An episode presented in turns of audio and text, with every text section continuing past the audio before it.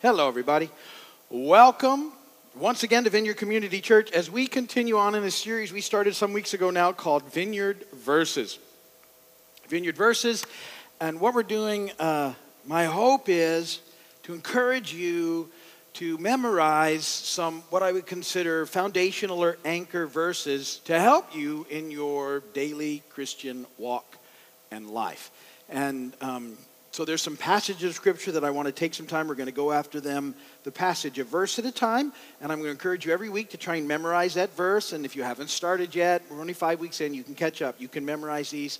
Um, there's something very valuable, I believe, in, in having some scripture memorized that's very helpful in our day to day lives because um, as we sort of move through the day, it's not all that difficult to get sidetracked uh, and all of a sudden, you know, anxieties kind of swoop in, or worry, you know, sort of takes over, or we, uh, we just start to feel out of sorts and under attack. And um, if you have some scripture in you, um, the Holy Spirit can quicken that to you very easily because it's already there and it will help you in those situations. Sometimes, you know, where there's just situations where we can't get to a Bible or, or get to our, you know, our, uh, our phone with a Bible on it or something, you know, it just might not be possible. But if you have it in you, then um, it's available to, um, to you and to the Holy Spirit to use in you. And so I think it's a very, very valuable thing. Uh, and all of us can, you know, you can memorize scripture. Um, it doesn't really matter. Some people go, I can't memorize anymore. It gets a little trickier as you get a little more mature uh, in age, but it can still be done. And so you just kind of have to work at it a little harder. But it will be worth it to have a, or sort of a vault worth of scripture that's available to you and so that's my hope. And so we're, we're calling this Vineyard Verses. I even gave you a hand sign for the two V's.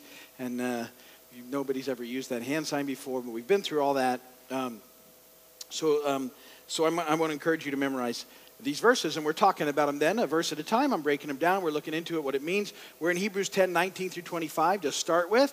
Uh, and, and um, you know, I've shared with you, these are verses that I start my morning devotional with uh, every, every time, uh, every day. I, I, think it's that important. It's about, um, you know, access into the throne room of God ultimately. It's about who we are in Christ. It's about a relationship with God. It's a reminder of how amazing that is. Um, it reminds me of the grace of God. It reminds me, you know, it's not based on my performance.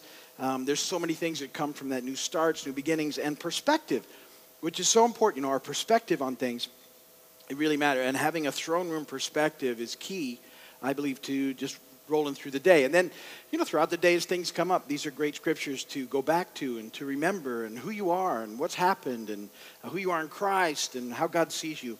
All those things are really important. So, we're working through those verses together. Uh, I wasn't here Wednesday, and some of you asked me about that. I, I went to the dentist Wednesday morning and had a root canal done.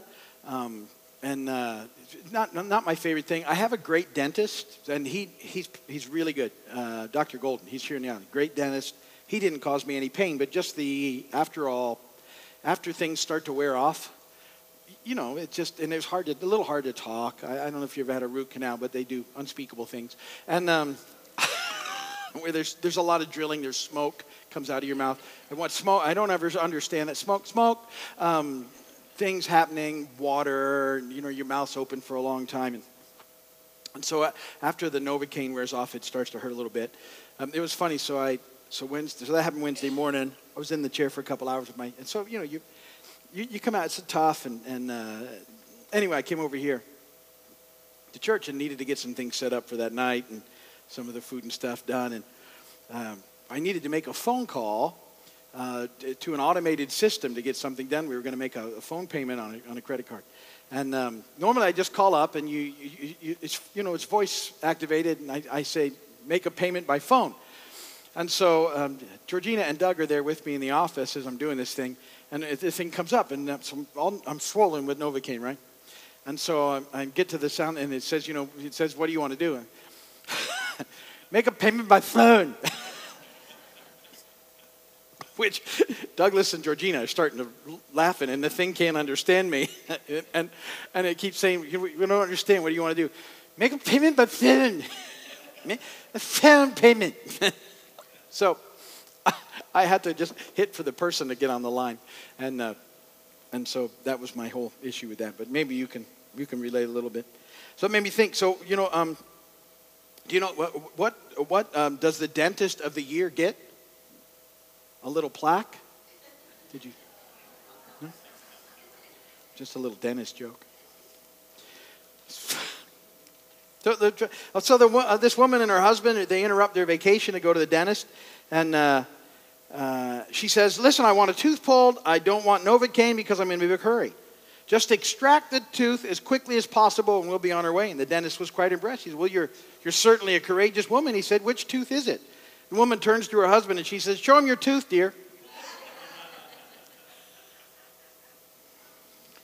yeah, scripture reading here on purpose. Hebrews 10 19 through 25.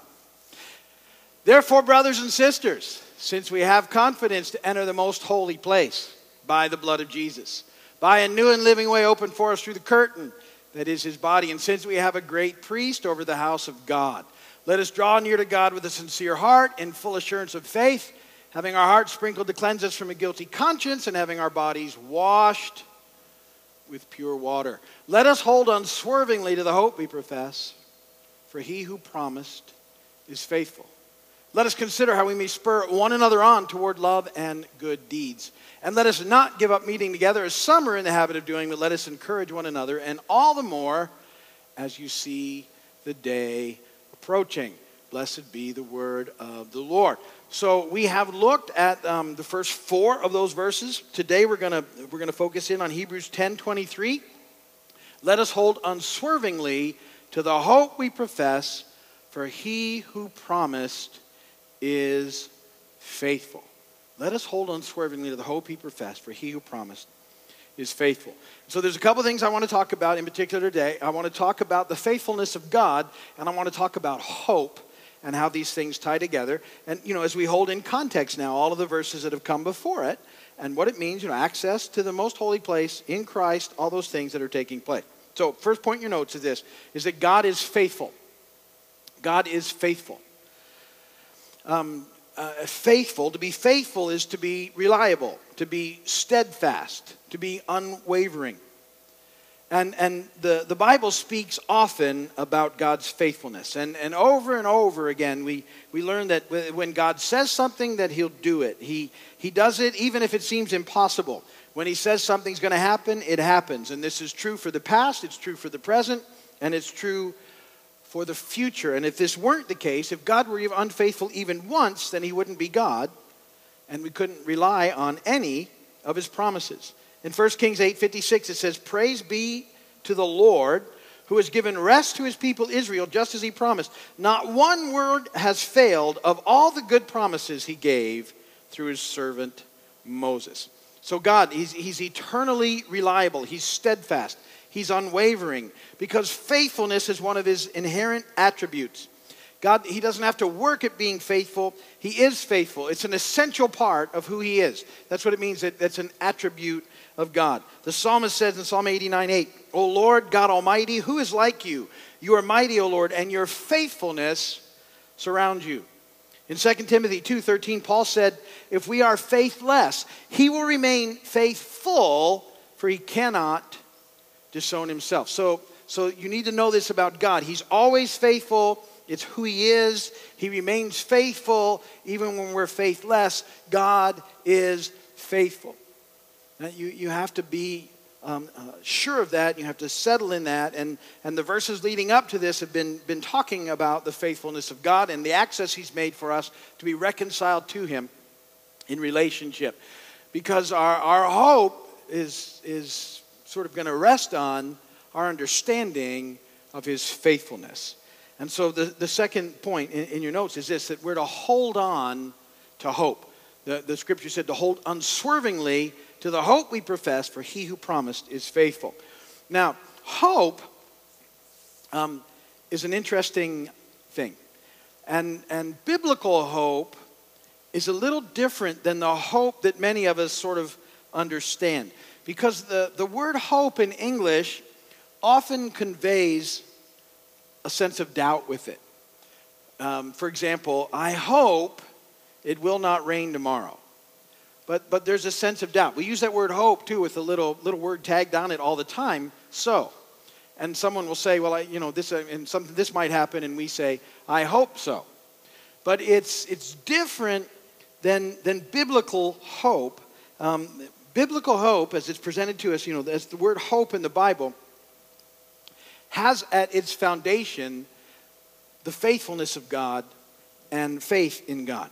And uh, in Hebrews, um, which is the, you know, the book we're looking through for this, in the next chapter in Hebrews 11, if you ever get a chance, you should go and read it. It's called the, the you know, the faith chapter. Uh, and, and it says in verse 1 of that chapter, faith is being sure of what we hope for and certain of what we do not see. So, so faith and hope are tied together. And, and Hebrews 11 then goes on and lists all of the sort of heroes of the faith, um, and, and that this, this whole concept is tied together. That, that this confidence that, that we are talking about, um, it comes with knowing for sure, with no question, that, that uh, of everything that we've been promised by God in His Word. And all the actions of the heroes of the faith sort of attest to this whole process um, be, be that their faith in God and, and their confident assurance um, or their hope was in God and the things that He'd promised and said. And so, biblical hope it's, it's, it's not just a desire for something good to happen, it's sort of a confident expectation um, and desire for something good in the future. And so, you know, when the word calls us and tells us to hope in God, it doesn't mean, know, cross your fingers. It means expect great things from God. And so there's a difference between the hope in the Bible and the hope that we sort of understand in our normal talk. Our hope generally conveys a sense of doubt. Biblical hope does not. When you when the word says to hope in God, it means you expect that great things are going to happen and come from God. So, so biblical hope carries no doubt with it. Um, it's a sure foundation on which we can base our lives, believing that God always keeps his promises. He's faithful. He has to. So, so you have to begin to allow these things to tie in. You know, a lot of us have trouble with that because we've had people promise us things and then break those promises. And so we, when we comes to God, we, we sort of think, well, maybe he's like that. And he's not. Um, he always is faithful. But it's difficult for us. If, you, um, if you've ever had a promise broken, um, then, then you know that what that feels like. It's not good. When, when my kids were little, they used to, uh, I had this thing where, I, I, you know, in my own life and disappointments, so with my kids sometimes they would ask me to promise something. And um, I was very careful with promises because if I promised it, I would do at that point whatever I could to make it happen. If you, if, and they knew that, so they would try and work that on me. You know what I mean? They would do what promise, and I'm like, well, no, I'm not going to promise, but I'll, you know, if it was something I didn't want to promise, I'll, I'll do my best. But they would, really, would you promise? And I'm like, no. but I, I remember one time with my son. This was funny. So he got me to promise this thing. And what it was was we had uh, we were really he was really in the NASCAR when he was like five years old, six years old, seven years. Old, I mean, just like knew all the drivers. It was his deal, NASCAR. And so you know, I, we, I'd watch races with him and stuff. And uh, we went up to Daytona at some point for I was I had to go by there something for a meeting. I took him and we went to the they have a big museum up there in Daytona. We walked on the track and um, that year. Um, Dale Earnhardt had won the Daytona 500, so his car was in that museum. So we got to see the car and stuff. But he was a Jeff Gordon fan. And he was a, oh, Jeff Gordon, you know. And, and, uh, and so he, he said to me, he said, hey, if, if Jeff Gordon wins the Daytona 500 this year, can we come back? And I'm, I'm like, right, we'll see. And he, oh, please, will you promise? And I thought to myself, yeah, odds of Jeff. odds of Jeff Gordon winning this thing. Yeah, okay, sure, I promise. So the year rolls around. Oh, he's got it too, because he knows he got a promise out of me. That's like, that's in the bank, right? So we're watching the Daytona 500, and it's, you know, the Daytona 500, if you've ever seen the race, it really doesn't matter. You can watch the last two laps. That's all that matters, is whoever, whoever finishes, right? And they go back and forth all the time. Where we get down to like four laps, and Gordon's got a shot still. I'm like, okay. I really don't want to go back to Daytona. we were just there. So we're watching it, so, with like a lap and a half to go, my, I think he was seven at the time, maybe eight. You know what he does? He drops to his knees. And he starts praying. Oh God, please, please let Jeff Gordon win this race. I thought to myself, not fair. Not, that's not fair. Because he's going to answer that. I know he is. and sure enough, guess who won? And guess what happened shortly thereafter? Off we went to Daytona. But I say all that to let you know. See, a lot of so I was with that with promises because I've had promises broken, and I didn't. I didn't want to do that with my kids um, because I wanted them to. And trust me, far from perfect. I'm not even saying that, but I wanted my kids to be able to get this easier than I did. And so, what, God God's faithful to His promise. If God promises it, it's it, you can it's bank.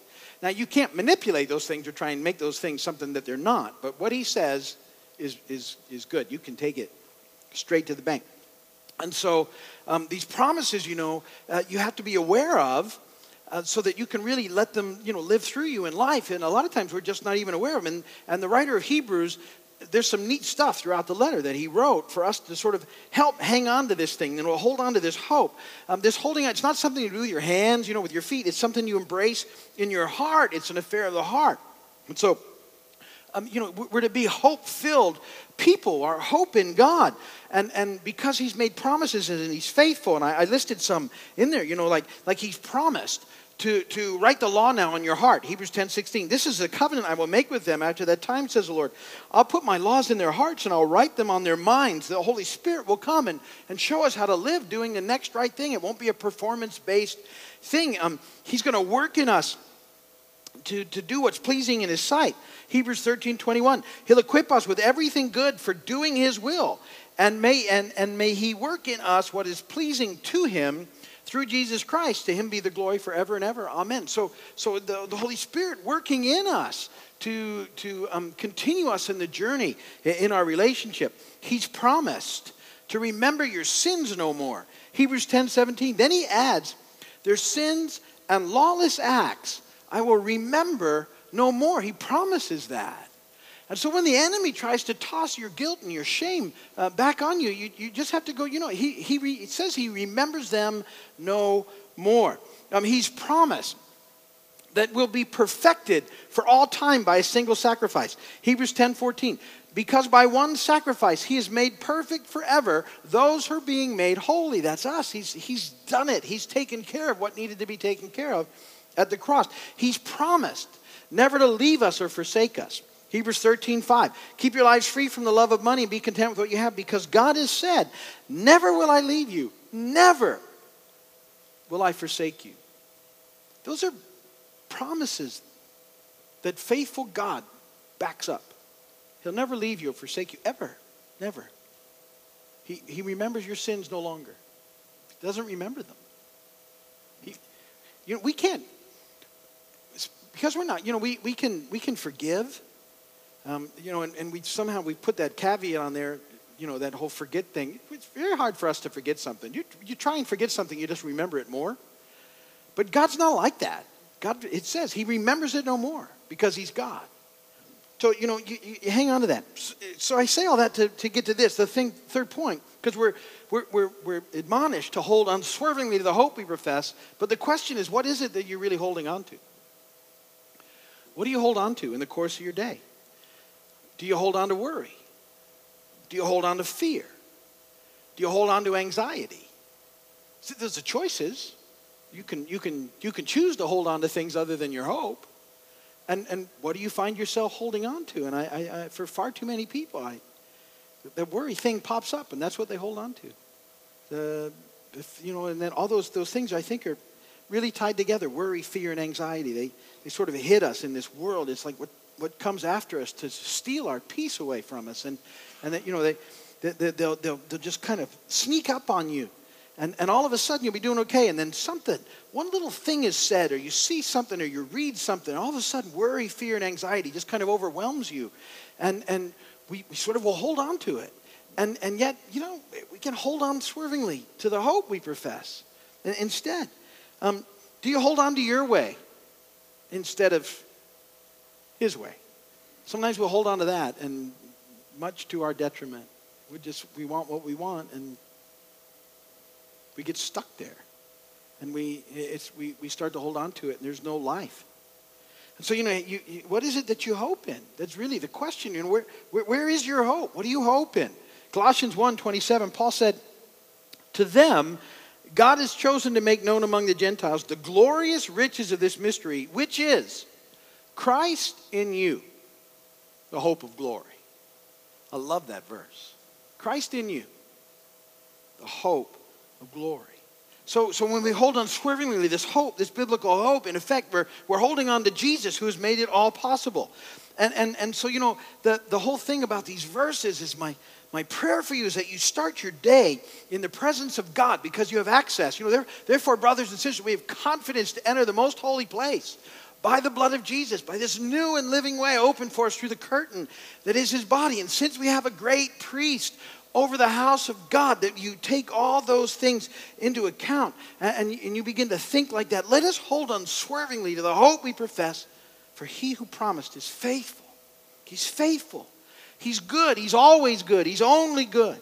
And he wants us to experience a real and full and abundant now and forever life. And, and so, no matter what the day brings, hold on to Jesus. That's where your hope is. And when you, when you, if you feel your, that worry, that anxiety that is coming on you and, and stealing away, you know, life from you, just this is when you need to think. That's when you need to know these verses. And you get instead of because you can you can run with the worry and fear if you want. You can just go, what you know what? I have, I have confidence to enter the most holy place. I'm, I'm because of what Jesus has done. Uh, God's got me. He's good. He's faithful, and He's got this. God is not taken by surprise. And whatever I'm dealing with, He's got it. And I trust Him. And, and, and I'm going to find life back there. It's not a pass on difficult things, it's just a knowing that He's got you no matter what. And they're finding life. And so, so, you know, hang on to those things. Think about how much He loves you, what He's done to make it happen.